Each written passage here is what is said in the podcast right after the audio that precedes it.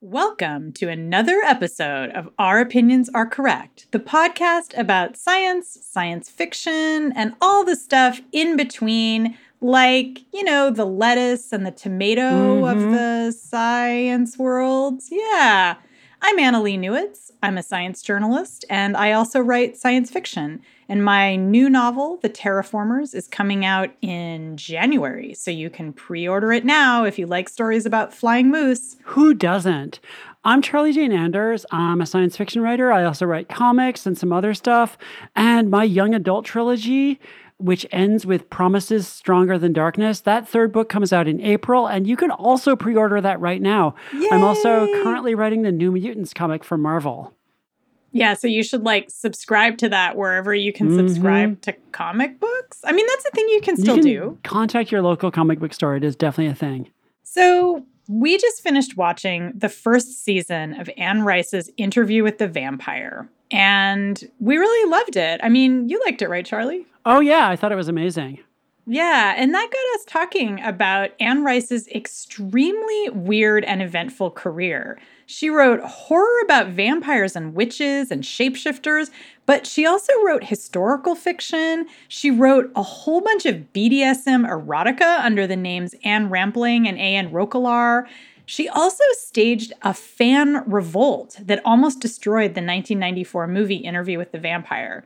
So I just have so many info dumps to give you about Anne Rice. Can't and in this episode, we're going to go deep into Rice-orama and we're going to revisit some of her most influential writing.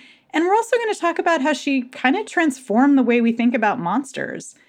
Also, on our mini episode next week for our Patreon friends, we'll be talking about all the incarnations of the Vampire Diaries because I guess we're just in vampire mode. I don't know. I love vampires. That's my vampire noise. Yeah, and you know, speaking of things that are not vampiric, we have a wonderful symbiotic relationship with our Patreon supporters who keep this podcast going. And like this podcast is entirely independent and it's entirely supported by you, our listeners. And you know, you're our lifeblood, but hopefully we're also your lifeblood. So again, nobody's vampirizing anybody else. If you become a patron, you are helping to keep this podcast going. You are helping to fuel us in our quest to be correct about every single aspect of science fiction and fantasy and science. Plus, you get mini episodes in between each main episode, and those mini episodes are often pretty substantial. You get access to our Discord channel where we just hang out all the time. I'm in there right now. And, you know, just think about it. That could be yours for just like two or three bucks a month. And anything you give goes right back into keeping us going and making our opinions even more correct. So you can find us at patreon.com slash our opinions are correct. Now let's get vampiric.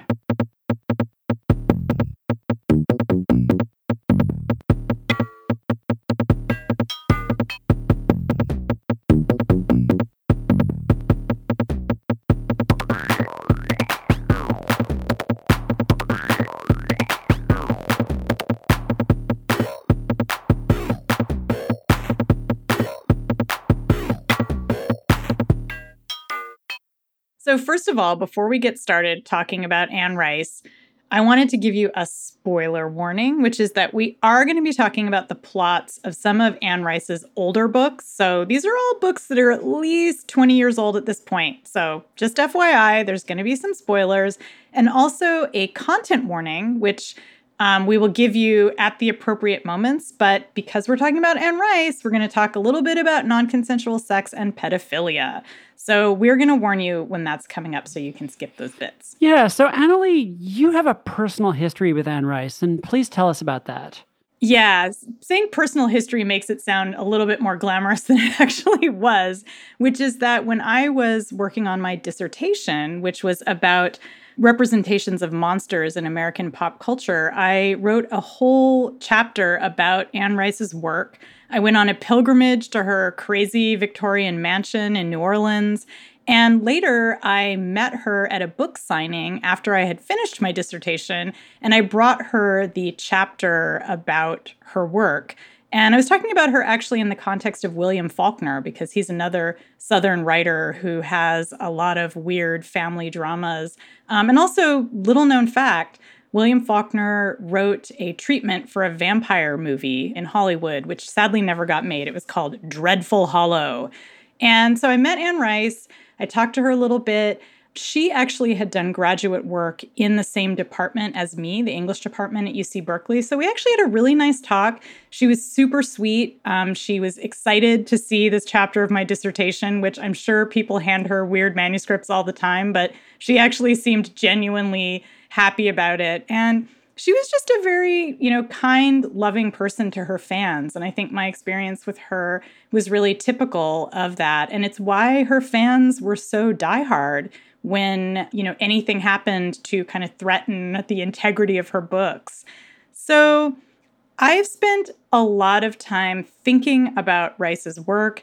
I've read a ton of her books, not all of them. There are way too many but I have read a lot and I've thought about her life a lot. So this is kind of exciting for me that I get to tell you all about it. And please do tell us about it, Annalee. Like, can you kind of sketch out Anne Rice's career arc? Like, for those of us who aren't as steeped in her work, who was she? What did she write? Yeah, so let's do some biographical details and then kind of go through her books. She was born in 1941 and she passed away last year. So she had a very long eventful life, she often incorporated autobiographical details into her work, so it's interesting to think about where she's from. She grew up in New Orleans as an Irish Catholic kid, and that detail shows up in a lot of her books. A lot of her books take place in New Orleans, a lot of them deal with Catholicism. And as a young adult, she moved to San Francisco, where she went to college. She lived in the Haight Ashbury with her husband, who is a poet named Stan Rice. And while they were living out here in San Francisco, where we live, they had a daughter named Michelle, and she died at a very young age of leukemia. And Anne Rice has said in a ton of interviews that that experience with losing her daughter is what inspired Interview with the Vampire, which is about a couple of vampires who are in deep mourning for a lot of different things. And one of the plot points is that Louis, the main character, converts a little a sick 5-year-old girl into a vampire and that's the character Claudia who's this iconic figure in the book and kind of throughout the whole vampire series as you know her memory continues to haunt Louis so Interview with the Vampire came out in 1976 and it was a huge bestseller and it really launched Anne Rice's career. And then so she presumably just went on to write nothing but vampire books, right? yeah. So basically, she's best known for her vampire books, but she didn't actually go back to vampire stories until 1985, which is when The Vampire Lestat came out. And she wrote a ton of books in between that. It really seems to me like after Interview with the Vampire came out, what she really wanted to do was be a historical fiction writer, like maybe historical romance, because of course, Interview with the Vampire is a historical romance. It's set in kind of the in the 1840s, 1830s, and her next book is called The Feast of All Saints.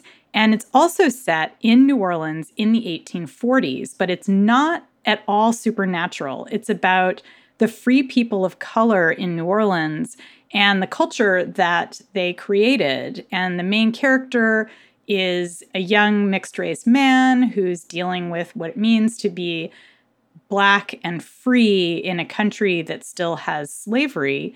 And like I said, it's set in basically the same period as Interview with the Vampire. And um, little more little known facts the feast of all saints was actually made into a tv movie in 2001 which came out right before 9-11 so it kind of just i don't think anybody was thinking about it. It was a mini series with two episodes and it was um, we'll talk about that later in the episode when we talk about adaptations but it's a pretty interesting flick. And then in 1982 Anne Rice publishes another historical romance called Cry to Heaven. This is set in 18th century Italy and it's about castrati opera singers.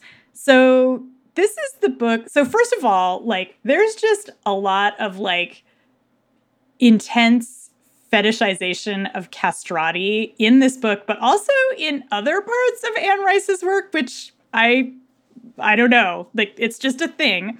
One of the parts of Cry to Heaven is that the main character, Tonio, who is this incredible opera singer, is this supercharged erotic character. So he is a castrati, but he's completely sexual. He has sex with men, he has sex with women.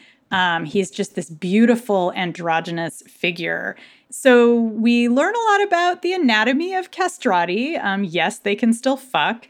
Um, and I think this is the book where Anne Rice really starts to get into erotica because it's a very hot book. It has a lot of gay sex and just a lot of sex in general. Yeah, and fun fact the only two Anne Rice books I have read are Cry to Heaven, which I read when I was working on my um, novel Choir Boy, which is about choir choral singers and you know i think you actually recommended it as a book to check out that's kind of along those mm-hmm. lines. And uh, i read that one and then i also years and years and years ago read exit to eden one of her erotica books. So i've never read anything of hers that wasn't just like weird queer sex in history kind of. That's like or and in or in the present. That's like that's pretty much what yes. i think anne rice wrote phrased on my like two book sampling of hers. Okay so what came after those two Okay, so speaking of smutty gay sex, so again, this is all stuff that she publishes in between Interview with the Vampire in 1976 and Vampire Lestat in 1985. So next, she publishes three BDSM romances in a row under the name A.N. Roquelaure. So there's the first, which is The Claiming of Sleeping Beauty, which was a huge bestseller, and then Beauty's Punishment and Beauty's Release. And they come out bang, bang, bang, three years in a row. They are a take on the Sleeping Beauty fairy tale, except in this version, the prince fucks Beauty in order to wake her up of course, gives her an amazing orgasm because it's that kind of book. And what he does with Beauty is he brings her to this kind of castle training school place where all the nobility in the kingdom are taught submission because there's this idea that you can't be a good ruler without being a good sub. And it is pretty hot, actually, especially the first book has a lot of hot stuff, but it's also just completely bonkers. Like people having sex with swords, like people doing horseplay that's like, and when I say horseplay, I mean like, you know, being horses um, in ways that are just anatomically impossible. Like, not that you can't do horseplay, but not in the way it happens in this book. Um, there's many, many scenes where people are just doing things that are like I'm a sexual superhero because I can maintain an erection for days on end without being fed. And it's like just, it's a fairy tale. And um, the series gets a little bit more problematic as it goes on. So here I'm going to give you a content warning. Just skip a few, uh, skip like a minute ahead. Um, in the third book, Beauty is captured by a quote unquote Eastern Sultan. And this is when we get back to Rice's obsession with castration, except this time she's hooking up with a woman in the Sultan's harem who has been given a clitorectomy. And there's just this whole cringy thing with like how beauty like figures out how to give her an orgasm. And like there's just all this like very like close up looks at like vulvas and vaginas that have undergone various kinds of genital mutilation. And it's like, and it's eroticized and it's kind of, I'm not sure what was going on there, but that was what she was doing in these books. Kind of reminds me of the third uh, Kushiel book by Jacqueline Carey, where it also goes to like Middle East, North Africa, and features a lot of brutalization of women. And in the context of like mixed in with eroticism. It's very strange. I don't know why this is a place that people always want to go in these books. And I don't Yeah. I don't fully understand it. Okay, so what happens after that? So then let's get back on track thinking about these vampire books. So basically in 1985, Anne Rice publishes 3 books. The Vampire Lestat, Exit to Eden, which you already mentioned, and which is another kind of BDSM book, but it's a little bit more romancy. And then Beauty's Release, which is the third of the Anne Roquelaure books. So at this point, she's basically an erotica writer. Like most of the books that she's famous for are just purely just BDSM fantasies. But The Vampire Lestat is the book that her fans have really been waiting for. And it is just this huge bestseller. She makes a ton of money. And basically, she and her husband now have enough money that they can pretty much live wherever they want. And so they move back to New Orleans while she's working on the sequel to Vampire Lestat, The Queen of the Damned. And they move into this famous mansion, the one that I visited, um, which they refurbish. And it becomes kind of this pilgrimage place for all of her fans, including me. And at the same time, while she's doing these vampire books, she's still churning out these BDSM romances under the name Anne Rampling. Um, another quick content warning, just skip ahead maybe a minute. Her next book is called Belinda, and it's basically a book about pedophilia. It's about uh, this underage Lolita type character who's hooking up with an older man um, it's kind of similar to Cry to Heaven in the sense that Cry to Heaven also has this underage character, Tonio, the castrati hooking up with his older teacher. Both of these books present what amounts to pedophilia as pretty hot. Um, and there's a lot of normalizing the idea that, like, teenagers are sexy and should have sex with people who are over 18, much over the age of 18. And at this point, I also want to note that one of the parts of Claudia's character in Interview with the Vampire is that she becomes uh, an old woman in the body of a five year old, and she has all the desires of a, an adult woman, and she winds up hooking up with men who are pedophiles because the only people she can find to have sex with um, are pedophiles. And so she seduces them and then kills them. So, this is, again, a theme that is pretty constant in Anne Rice's work, and it just gets weirder and weirder as it goes on. Yeah, I mean, I hadn't realized until just now how much of that is a how much that is a motif with her, and it does feel, yeah, I mean, creepy. It's super creepy. Okay, so what happened then with the vampire books? Like, uh, she wrote it. Sounds like she wrote like three or four of them, and then that was it, right? So ultimately, she wrote 15 vampire books over the course of her career. So between 1976 and 2018, she created a whole universe of overlapping vampire characters. And they have this amazing story that's like with origins that stretch back to ancient Egypt. And like there's just a million different, you know, family relationships between vampires creating each other. It's it's bonkers and amazing. So you mentioned a sort of a complicated backstory. How does that work? Tell us about ancient Egypt and vampires. Yes. Okay. So this is like one of the really cool things about her vampires is that they have this bizarre. I've never seen this kind of origin story for vampires before. So basically, we learn about this in Vampire Lestat and Queen of the Damned, um, where we kind of get introduced to the oldest of the vampires. And here's the story. So back like i don't know somewhere in the mists of time 6000 years ago ish there are two sisters um, living on a mountaintop near egypt their names are mekare and maharet and they have this familiar named amel and mostly mekare is connected to amel and he's just a and Amel is a demon. Amel is like a demon or like a familiar kind of. He's mm, okay. he, this is also part of Anne Rice's lore is that there are these kind of invisible demonic creatures that can work together with oh. humans to oh. become kind of superpowered. Um, and this comes up again in the Mayfair Witches, which we'll talk about later. So these two twins, they're just hanging out and whatever. But then the queen of Egypt, Akasha, who later becomes the queen of the damned, is jealous of their relationship with Amel. She really wants to be powerful too. So she basically steals Amel from them. Um, she, you know, imprisons them, she takes them away, but then she's also betrayed. So Akasha is betrayed. And as she's being murdered by some bad guys, they're stabbing her a bunch of times.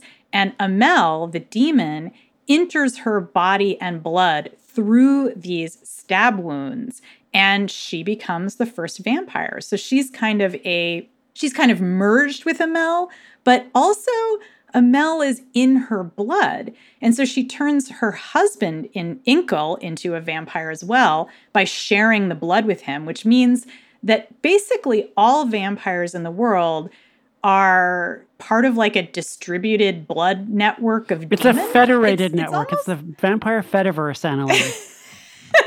it is the Fediverse. It's also a little bit shades of midichlorians. Ooh. Um, I mean, obviously before the midichlorian thing became a thing, it also feels like it's a little bit about kind of you know infection a little bit like an infectious disease basically akasha and her husband enkil um, rule the land for a very long time as vampires and they make a bunch of other vampires and mekare and maharet kind of disappear into the sunset maharet becomes connected to this giant family of vampires when she chronicles like their many generations of, of vampires over the millennia uh, Mekare just kind of goes off and becomes like a wild lady who does other stuff that we don't know about. And there's a kind of reboot of the vampire world that happens during the life of Marius, who's a vampire that uh, shows up in a bunch of different novels. He's made during um, antiquity. So he's like from sort of the ancient Roman world. And around the time that he's made, a keeper of Akasha and Enkil, they have they have lived for so long that they've become statues basically. They're alive, but they're kind of catatonic. So he decides he doesn't want any more vampires to be made. So he sticks Akasha and Enkil out in the sun to kill them, which they can't be killed because they're too ancient and too powerful. However, they do get a little toasted out in the sun, and that causes pretty much every vampire to be burned alive. And there's only a few who are left. So it's this big shift in the vampire civilization. So then Marius takes over caring for Akasha and Enkil. I, am I'm like glossing over a whole bunch of stuff, but basically, he goes and gets them. He puts them in a special underground place and he's protecting them. And he starts a whole new era of vampires. And I think that this again is Anne Rice really wishing that she was writing historical fiction. Right. Because what she does with her vampires is she tells stories of different historical periods. And one of the things that's super great about her vampires is that they reflect the ages that they come from. So Armand, who's another big character in the series and is also in the TV series, he's kidnapped from Marius. So he's made by Marius in kind of the 15th century, I think. And he's kidnapped by a gang of Christian vampires who think that they're the spawn of Satan because they've been raised in a kind of medieval context. And so, whereas Marius saw himself as just like, well, I'm just a gentleman vampire and like I'm, you know, a Roman guy and I don't have any Christian beliefs. So I just think vampires are another form of life. And obviously, Akasha, the ancient Egyptian vampire, was just like, hey, you know, humans are gods. That's like part of our religion. So why shouldn't I also be a god? Um, so they sort of have normalized vampires. But these Christian vampires, they really buy into all of the legends about how they can't go into churches and like they're horrible, blasphemous monsters. And so they worship Satan because that's what they've been taught that they should do. Um, and Armand joins them and they form, eventually, they form a group, a theater group in Paris called Théâtre des Vampires. And by the time Louis meets them in Interview with the Vampire, just to bring this full circle, they are now kind of this like decadent group that puts on plays that all of the humans of Paris think are just kind of grotesqueries, like, you know, decadent artistic spectacles. And in the plays, they pretend to be vampires who are eating a person. And in fact, they are vampires who are eating a person on stage in front of everybody. Nice. And so that's when Louis meets them, and Louis is like, whoa, this is so decadent.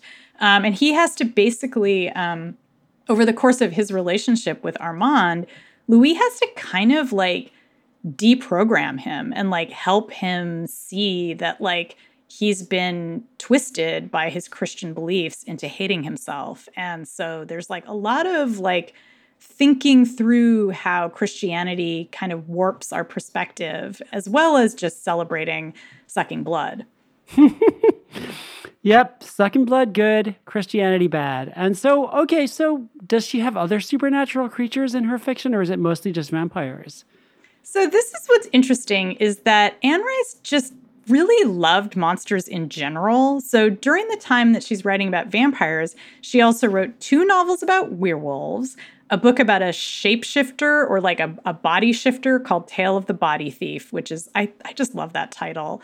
She wrote a book about jinn called Servant of the Bones. She wrote a book about a ghost. She wrote three novels about mummies, which dealt with the pharaoh Ramses. So she got to go back to ancient Egypt, which she clearly likes to hang out in.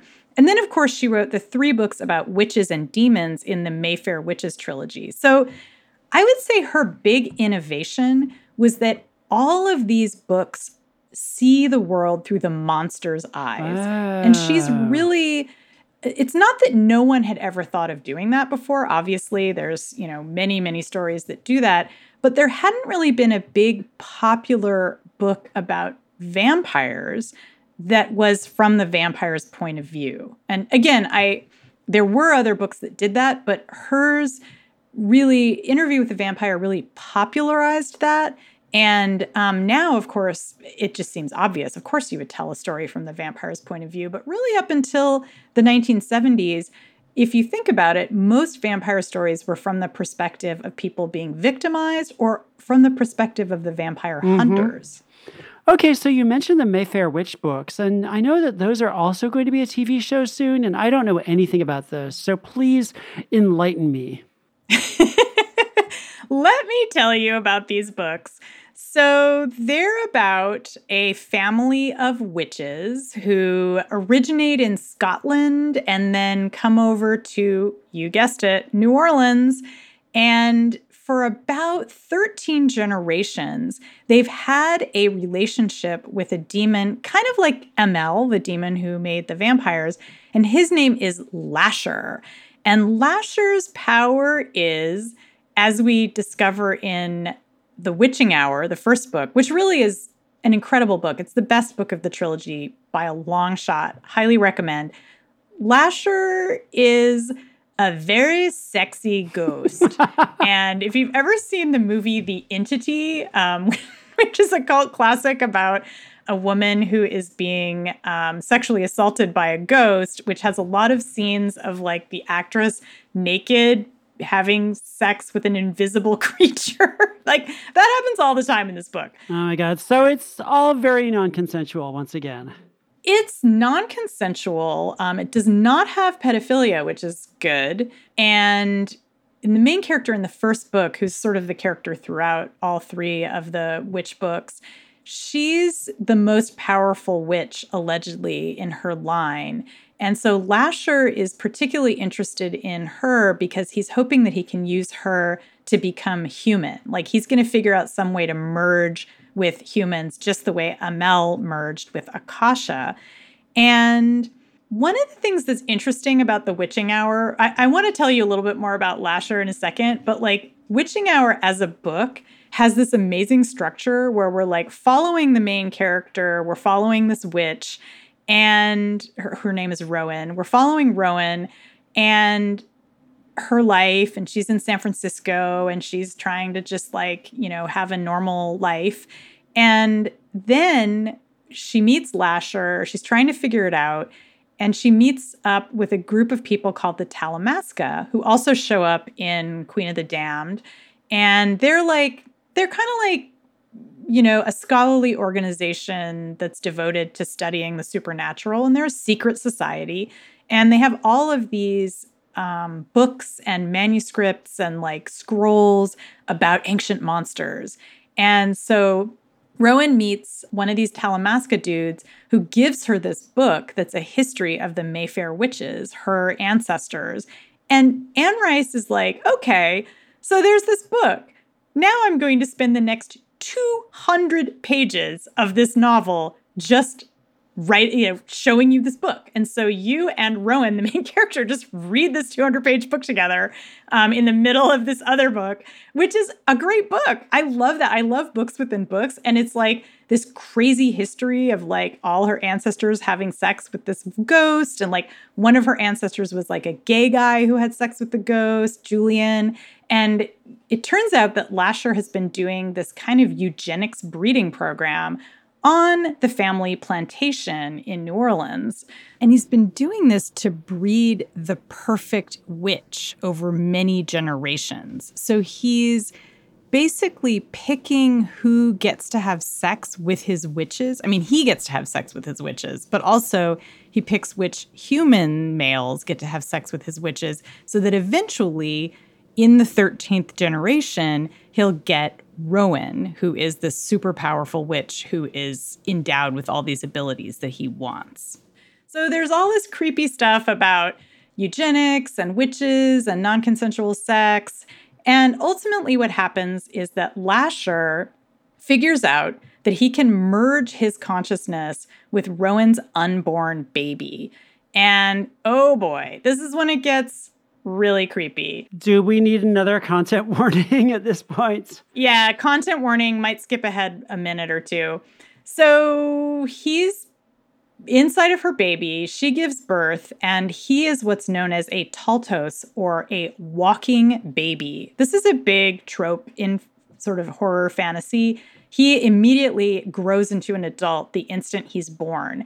And Anne Rice spends a lot of time explaining how beautiful walking babies are because they're adults, but they have like baby soft skin and they've like never been exposed to like the wear and tear of adulthood. So they're just like almost like uncannily like beautiful and childlike, yet they're also grown-ups. And of course, the first thing that Lasher does as soon as he grows into his adult form is like rape Rowan over and over again, trying to have another baby with her. So, yeah, she gives birth to a walking baby and is immediately imprisoned and made into like his sex toy. And that's kind of what happens in the next two books is like the weird battle between Rowan and Lasher and the weird walking babies that they have and like their connection with the Talamasca.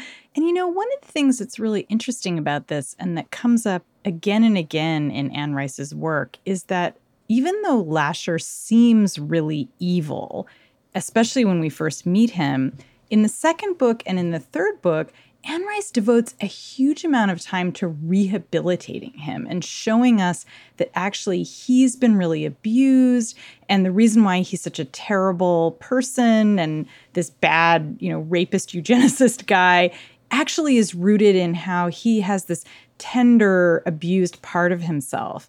And this is also kind of the story of Lestat as well. In the second vampire book, in the Vampire Lestat, you know, we get the whole story of Lestat and Louis's romance kind of from Lestat's point of view. And in Interview with a Vampire, Lestat comes across as being a really terrible person. He is a terrible person. He's an abuser. He cuts Louis and Claudia off from all the people that they love. And then suddenly we're supposed to think he's a really great guy.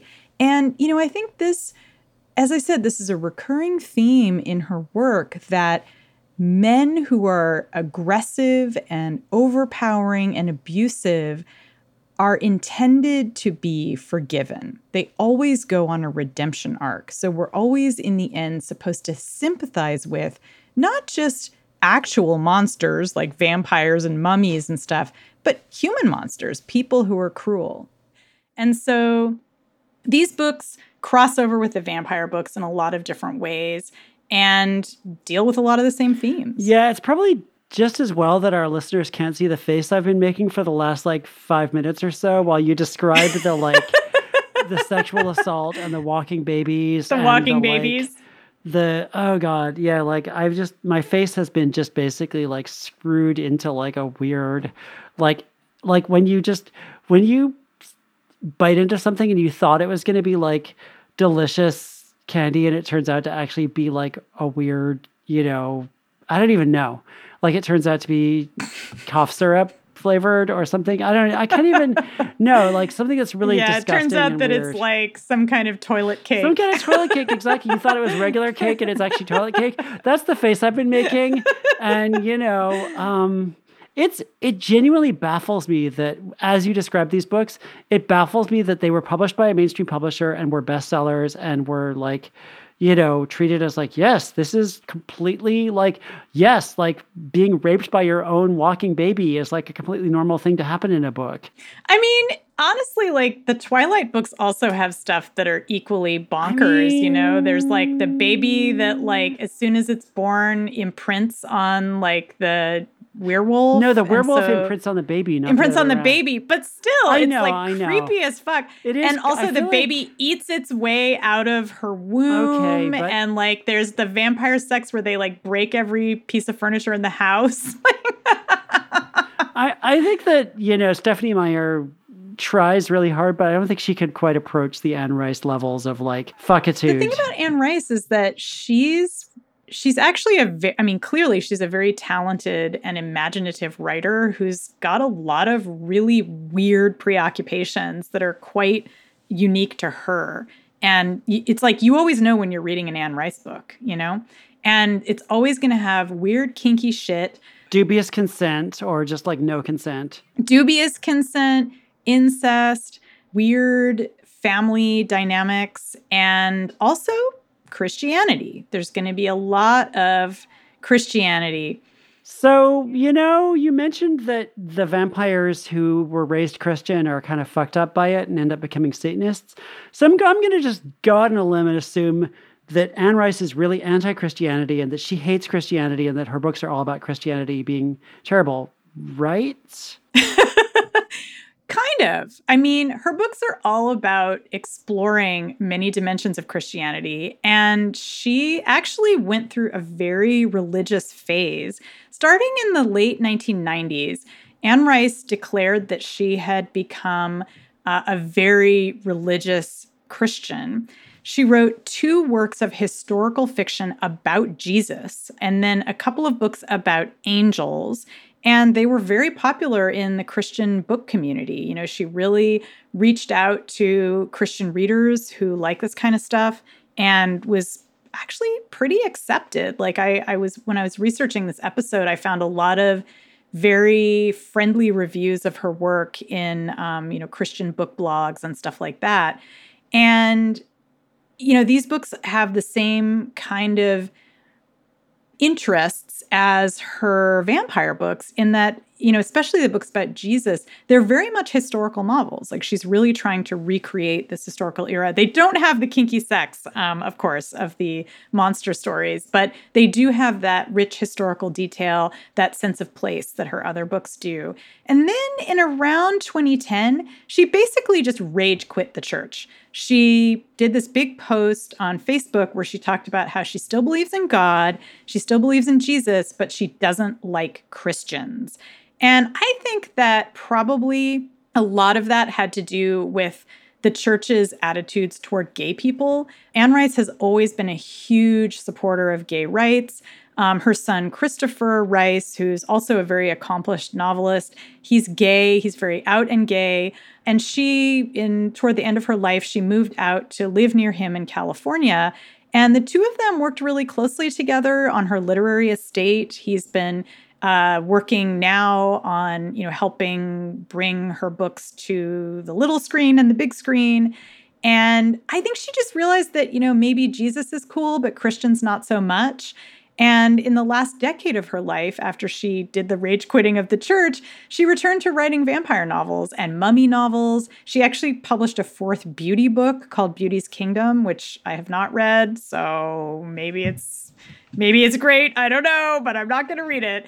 And her very last book, which was published posthumously this year, was called The Reign of Osiris. And it was the third book in her Ramses the Damned Mummy trilogy. So she was right back in ancient Egypt with monsters.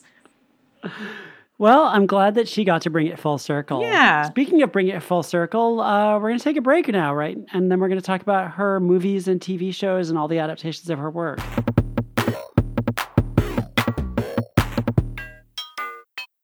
So it blows my mind that she published both The Vampire Lestat and Exit to Eden in 1985.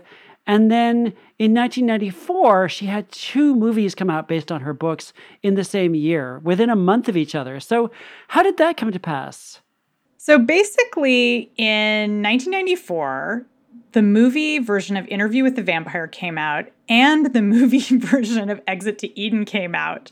So, probably a lot of you remember Interview with the Vampire, um, or you've heard about it. It starred Tom Cruise and Brad Pitt as the gay but not gay but maybe gay uh, vampires. Um, and kirsten dunst played claudia. So she wasn't five like in the novels more like 12 uh, which seems like a bit of an improvement.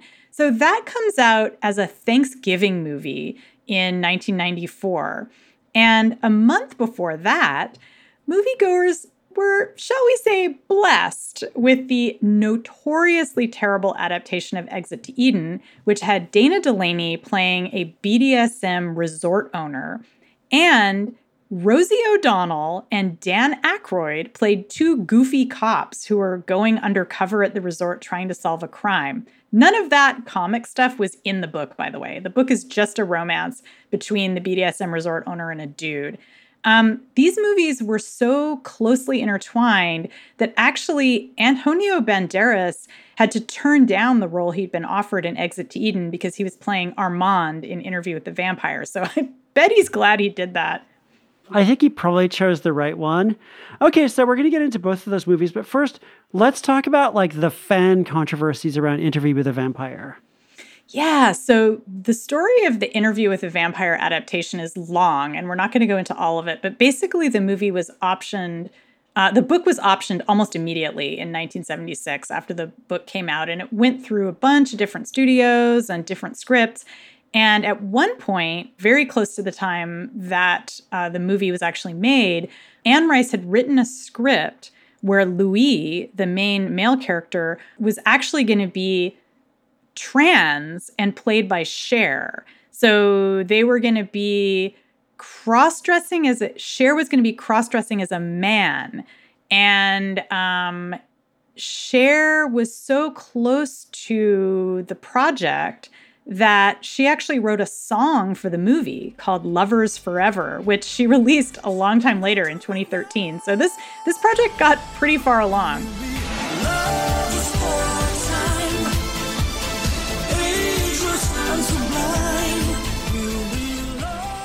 Said that the reason that she made Louis a woman dressed as a man was because she didn't think that Hollywood would accept a gay relationship. And she just thought that the only way the story could possibly be told is if it was kind of heteronormative.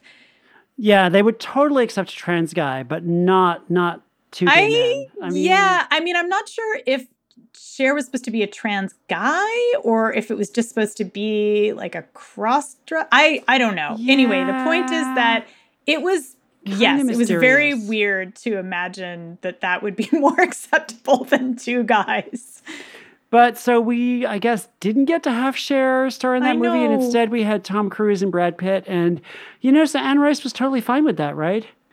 No. So this is where it gets interesting. So basically David Geffen is is producing the film. Neil Jordan comes on board as the director right off of his hit film The Crying Game. And he casts Tom Cruise as Lestat and Brad Pitt as Louis. And Anne Rice is at a fan convention the year before the movie comes out. So this is 1993. And the fans bring her this petition that they've created that tons of them have signed that is begging for the studio to not cast Tom Cruise in the role. And Anne Rice is radicalized by this. She agrees, she signs the petition, and she starts making a huge stink in Hollywood very publicly about how she hates Tom Cruise for the role. She goes so far as to say that she wishes that the studio had cast someone like Julian Sands. She suggests John Malkovich for the role. She and again, she's doing this very publicly in interviews. She's oh saying God. that even if they can't get those other actors, maybe they could switch, you know, Brad Pitt and Tom Cruise because she thinks Brad Pitt would make a better Lestat. She talks about how she thinks that Tom Cruise is rewriting the script to make it less sexual. She is pissed. And so is Neil Jordan, the director. He does a bunch of interviews where he talks about how Anne Rice is being really unprofessional. David Geffen says the same thing. They're basically terrified that she's going to sink this movie before it even comes out. And so, a couple of months before the movie comes out, David Geffen and Neil Jordan invite Anne Rice to a special private screening of the film. And she watches it and she loves it. And she comes out a couple months before the film and says, Actually, I was totally wrong. Tom Cruise is amazing. She calls Tom Cruise on the phone personally to apologize. And it winds up being kind of a tempest in a teapot. And there's a lot of fan theories that maybe Anne Rice did this just for attention because when she kicked up a fuss about the casting, Interview with the Vampire got back on the New York Times bestseller list because of all the publicity around it. I don't think that's true. I think she genuinely was upset. And I can see why, because I remember when the movie got cast and I was like, what the fuck? Tom Cruise is a gay vampire? I don't think so. Um, it just felt really weird for like the top gun guy to be in this like role where he's supposed to be like louche and like French. and I um, mean, um, yeah. It's a really weird casting choice. And I get it. I mean, obviously, you know, having Tom Cruise signed on meant that people would go see the movie, but it was also it just felt a, like a really strange choice. So I think that she really was genuinely swept up in the excitement of this fan campaign. And I, it's worth noting that, you know, back in 1993 when this happened, this was one of the first really big fan campaigns that Hollywood producers worried would actually wreck the possibility of the film doing well. There had been other fan campaigns, but this was incredibly high profile, and it really set the stage for later fan campaigns that we see online.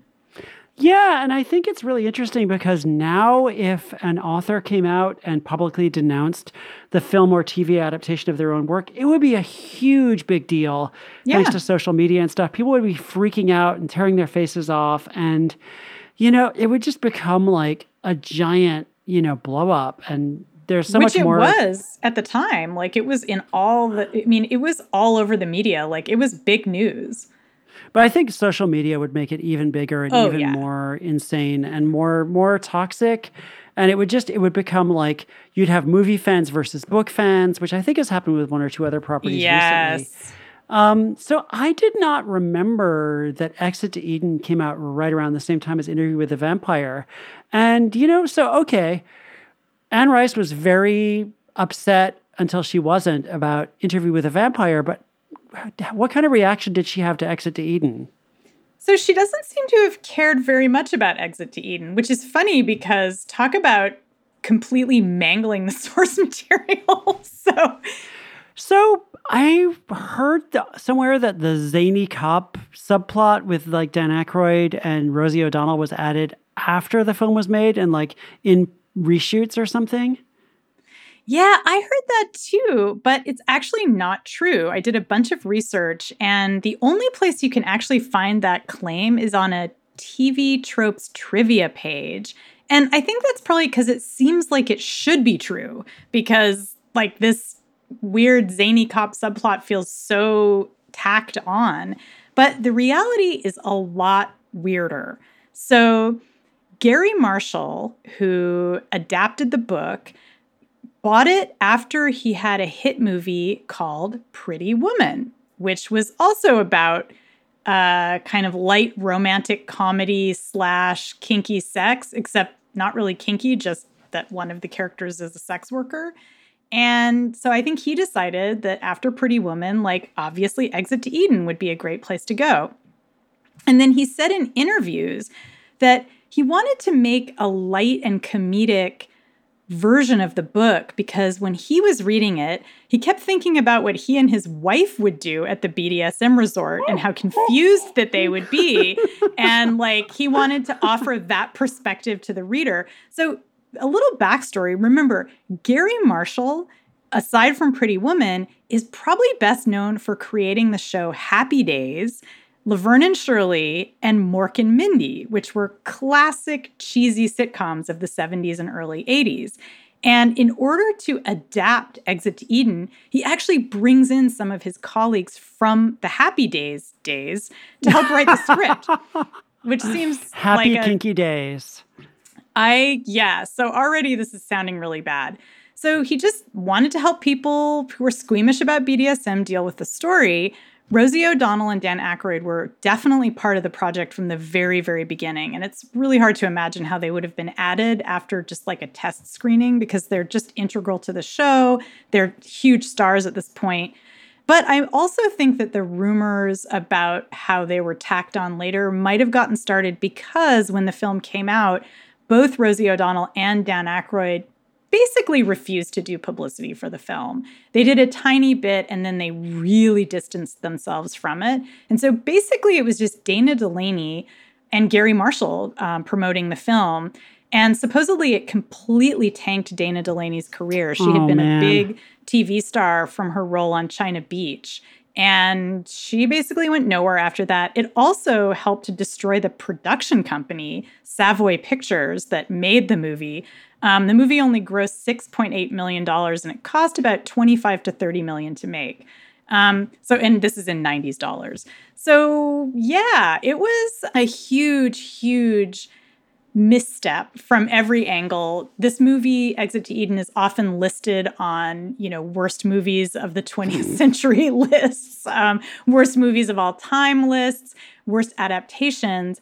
So I think it's kind of no surprise that after this movie, after Exit to Eden, and after Anne Rice's temper tantrum over Interview with the Vampire, there really aren't any big budget movies that are made of her work. But of course, there is the delightful um, Queen of the Damned, which we recently watched, and which is just, I don't even know how to describe it. It's like a weird fever dream of a Nine Inch Nails video featuring Aaliyah. What, what, tell us what, how did that movie come to be? So you know, it came out in 2002. It really was a hot mess. It's mostly remembered because it was the last movie that Aaliyah did before she tragically died at such a young age.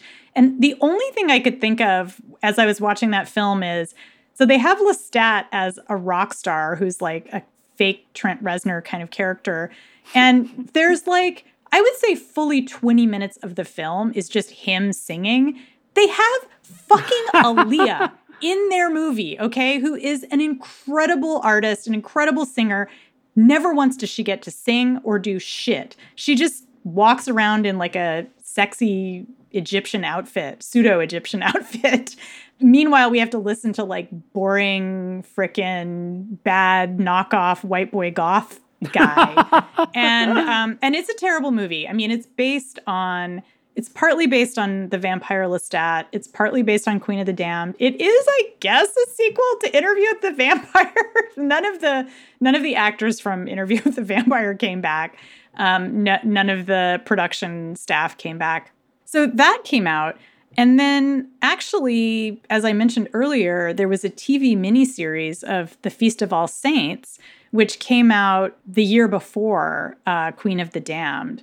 And you know, Feast of All Saints, I am sad that that has been forgotten because it's cheesy, but it's actually kind of great. It has James Earl Jones in it as the oh, main wow. character. He's the I mean the main character is played by a younger guy, but there's a voiceover from James Earl Jones like telling the story for the whole thing and then the sort of young James Earl Jones is played by Robert Richard, who was later in Veronica Mars and Vampire Diaries and Empire. He's great. It has Eartha Kitt and Ossie Davis and Forest Whitaker. It just oh had like God. it's like a who's who of like awesome African American actors at the That's time. That's a stacked cast.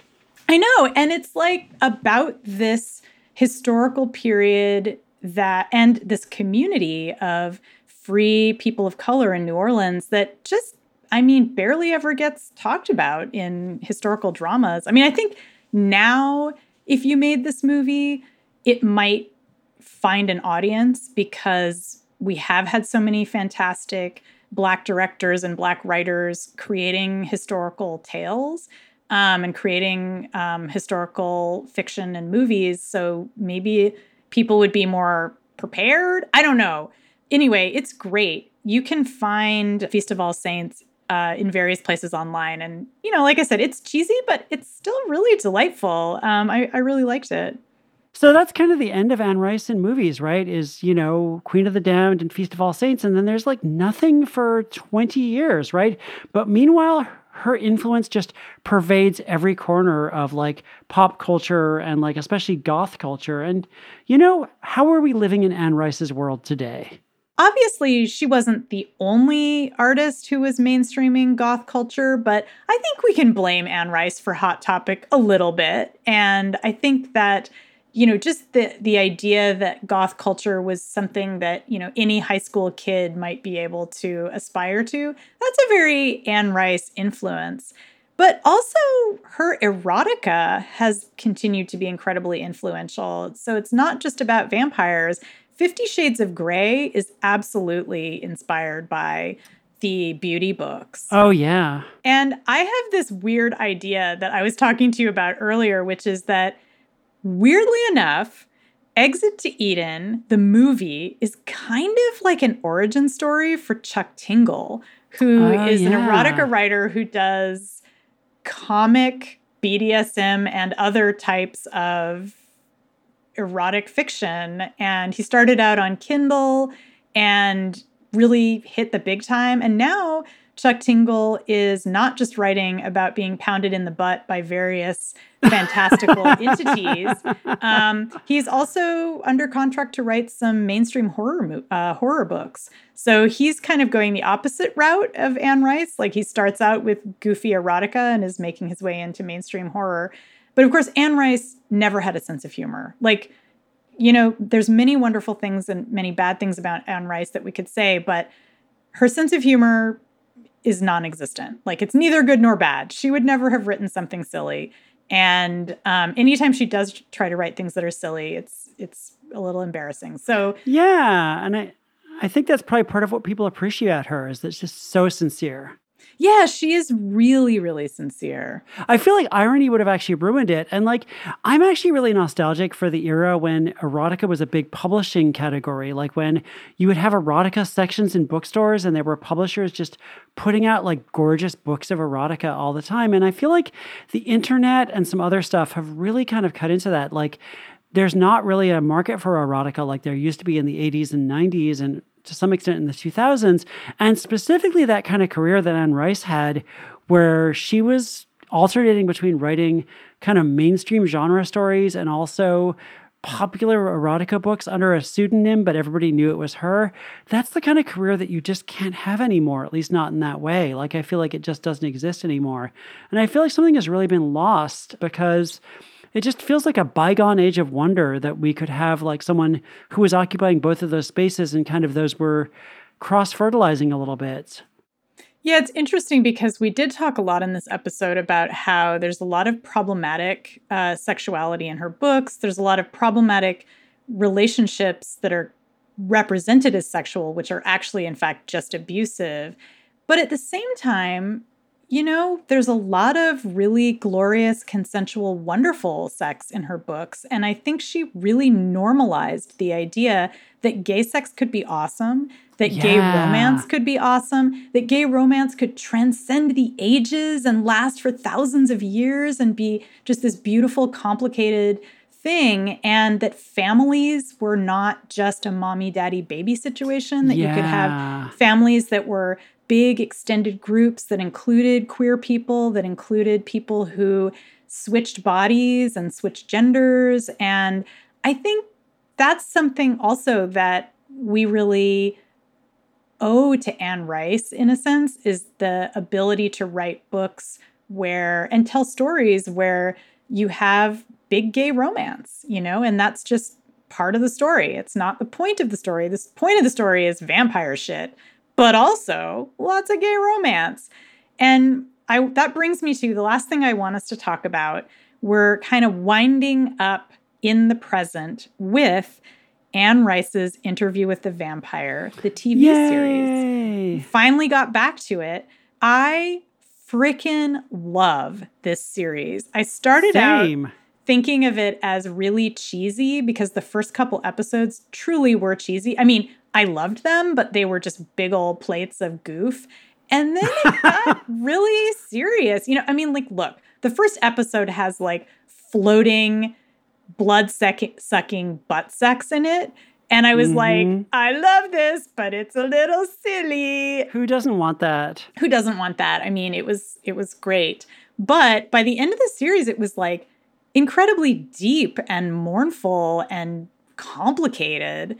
I just damn. I and I love the way that the uh, writers of the series updated it to the 1920s instead of setting it in like the 1830s under slavery. It's like clearly they're into Jim Crow, and a bunch of the story deals with um, how Louis is being kind of boxed in by the laws of Jim Crow era Southern good old boy people. I don't know. I'm I'm piling a bunch of nouns together here, but what I mean is that it it's a show that kind of combines the Feast of All Saints with Interview with the Vampire and sets it in the 1920s because it's very much about race in New Orleans and about how people of color in New Orleans had this special status.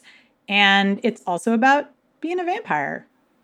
Yeah, and you know, uh, correct me if I'm wrong, but Louis goes from being like a slave owning plantation guy in the book in the 1830s to being a, a black man dealing with racism in the 19 teens and 1920s in the TV show. And I think that that's a much better way of telling this story. And I think the dynamic between Louis and Lestat gets a lot more interesting because of that. And you know, I'm going to be honest, especially after our conversation that we've just had, I'm probably not going to read any more Anne Rice books because I just don't think that they'd be my cup of tea. But I am obsessed with this show. And I think that this show is giving me the version of this story that I really need. And there's kind of an art to updating things that are beloved but problematic. Like there's, there's something that we talk about a lot is how to kind of preserve the good aspects and the core of what makes it so wonderful, while kind of shucking away some of the some of the more mm, cringy or upsetting or just like super messed up versions, uh, part aspects of the story.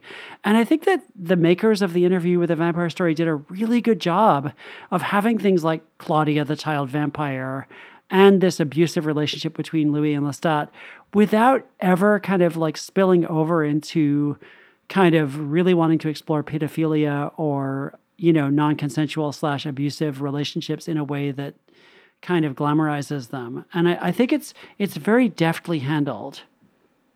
Yeah, I I think that so in the book, Lestat and Louis have an abusive relationship uh, where Lestat is clearly, you know, controlling Louis in many ways, and having them be in an interracial couple really highlights that in a way that brings it home. I mean, it really gives us a way of thinking about how their dynamic isn't just a personal dynamic. It's not just that there's a, a controlling, overbearing dude and his boyfriend. It's like Lestat has the weight of culture on his side. And he's also a rich guy from out of town. So whatever he does, it won't have any consequences. Whereas Louis has family that goes back generations in this town and he Right. is actually he's an entrepreneur he runs a brothel and he's supporting his family that way and if his business is wrecked because his messy white boyfriend is just traipsing around town tormenting all the other rich white people you know louis's family is going to suffer if if this you know the, the, from the blowback. And so it's very richly textured. Um, claudia is a fantastically interesting character. She's still represented as a teenager but it's not a sort of squicky pedophilic thing. It's more that she's kind of stuck in this family dynamic with Louis and Lestat, who are more her brothers than her fathers. They sort of start out as her Mhm. fathers, but then there's a very there's a great scene where she's like, I am not your daughter, I am your sister. And they're like, Yeah, actually, yeah. And I, I loved that they they shifted the tone tremendously in that moment where it was like, yes, now we're equals and we're a family in that way. Yeah. Claudia's just such a great character in the show. Yeah, she's really at the center of the first season for sure. And I love the ending too. What did you think about the ending? You know, not Spoilers. being steeped in the lore, I wasn't like when the big reveal happens of who this guy who's been by Louis' side the whole time is. I was like, oh, okay. But I, I did love, like, I loved kind of the way that everything was wrapped up and the way that the dynamic between Louis and this interviewer, this journalist character, uh, Daniel Molloy, kind of shifts over the course of the season. And I loved that it turns out this guy who's just been kind of standing there inconspicuously the whole time is actually this super badass, awesome ancient vampire guy. Yeah, I think anyone who's familiar with the vampire books, when they get to the end of the series, will be like, "Oh my god!" Um, and, oh my god! Yeah, and and it sets the tone for next season. Uh, they've been renewed for a second season, and word from the writers is that the second season of the show will focus on basically the second part of Interview with the Vampire, where Louis and Claudia go to Paris and discover the Théâtre des Vampires and meet Armand and discover what it's like to have been a vampire who grew up with a very dark version of Christianity. So I can't wait for the next season. Cannot fricking wait. So it's been really fun getting to info dump to you about Anne Rice. And I I've continue to feel like her career is just fascinating. And it's something, as you said, that I don't think could happen now. And she was part of so many cultural shifts that we now take for granted, like the idea of a sympathetic monster, horny monsters, writing erotica that becomes best selling, um, which is also something that we kind of take for granted now, I guess, with Fifty Shades of Grey. She was also part of this fan protest movement, which, again, something we take for granted now that was really, really weird in 1993. And I think, honestly, that a lot of people are enjoying work now that she influenced and they don't even realize it.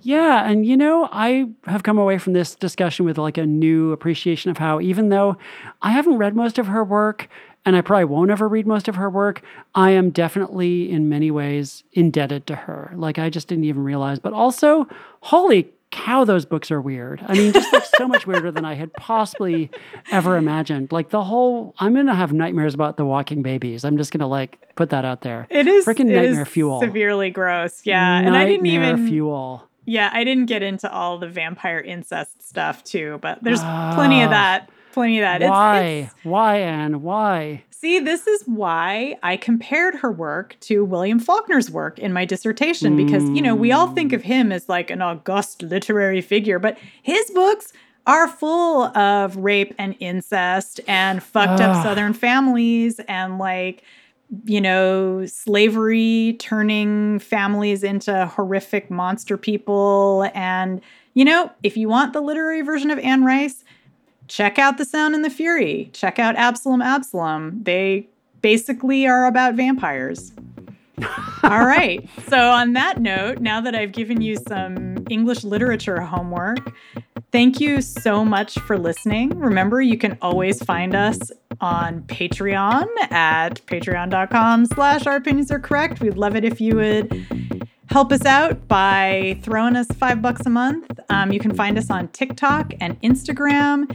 And thank you so much to our wonderful producer, Veronica Simonetti, who is sitting here producing the show while she has the flu because she is a fucking powerhouse.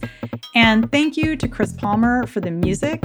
And see you on Discord if you're a patron. Otherwise, you'll hear us in your ears in two weeks. Bye. Bye.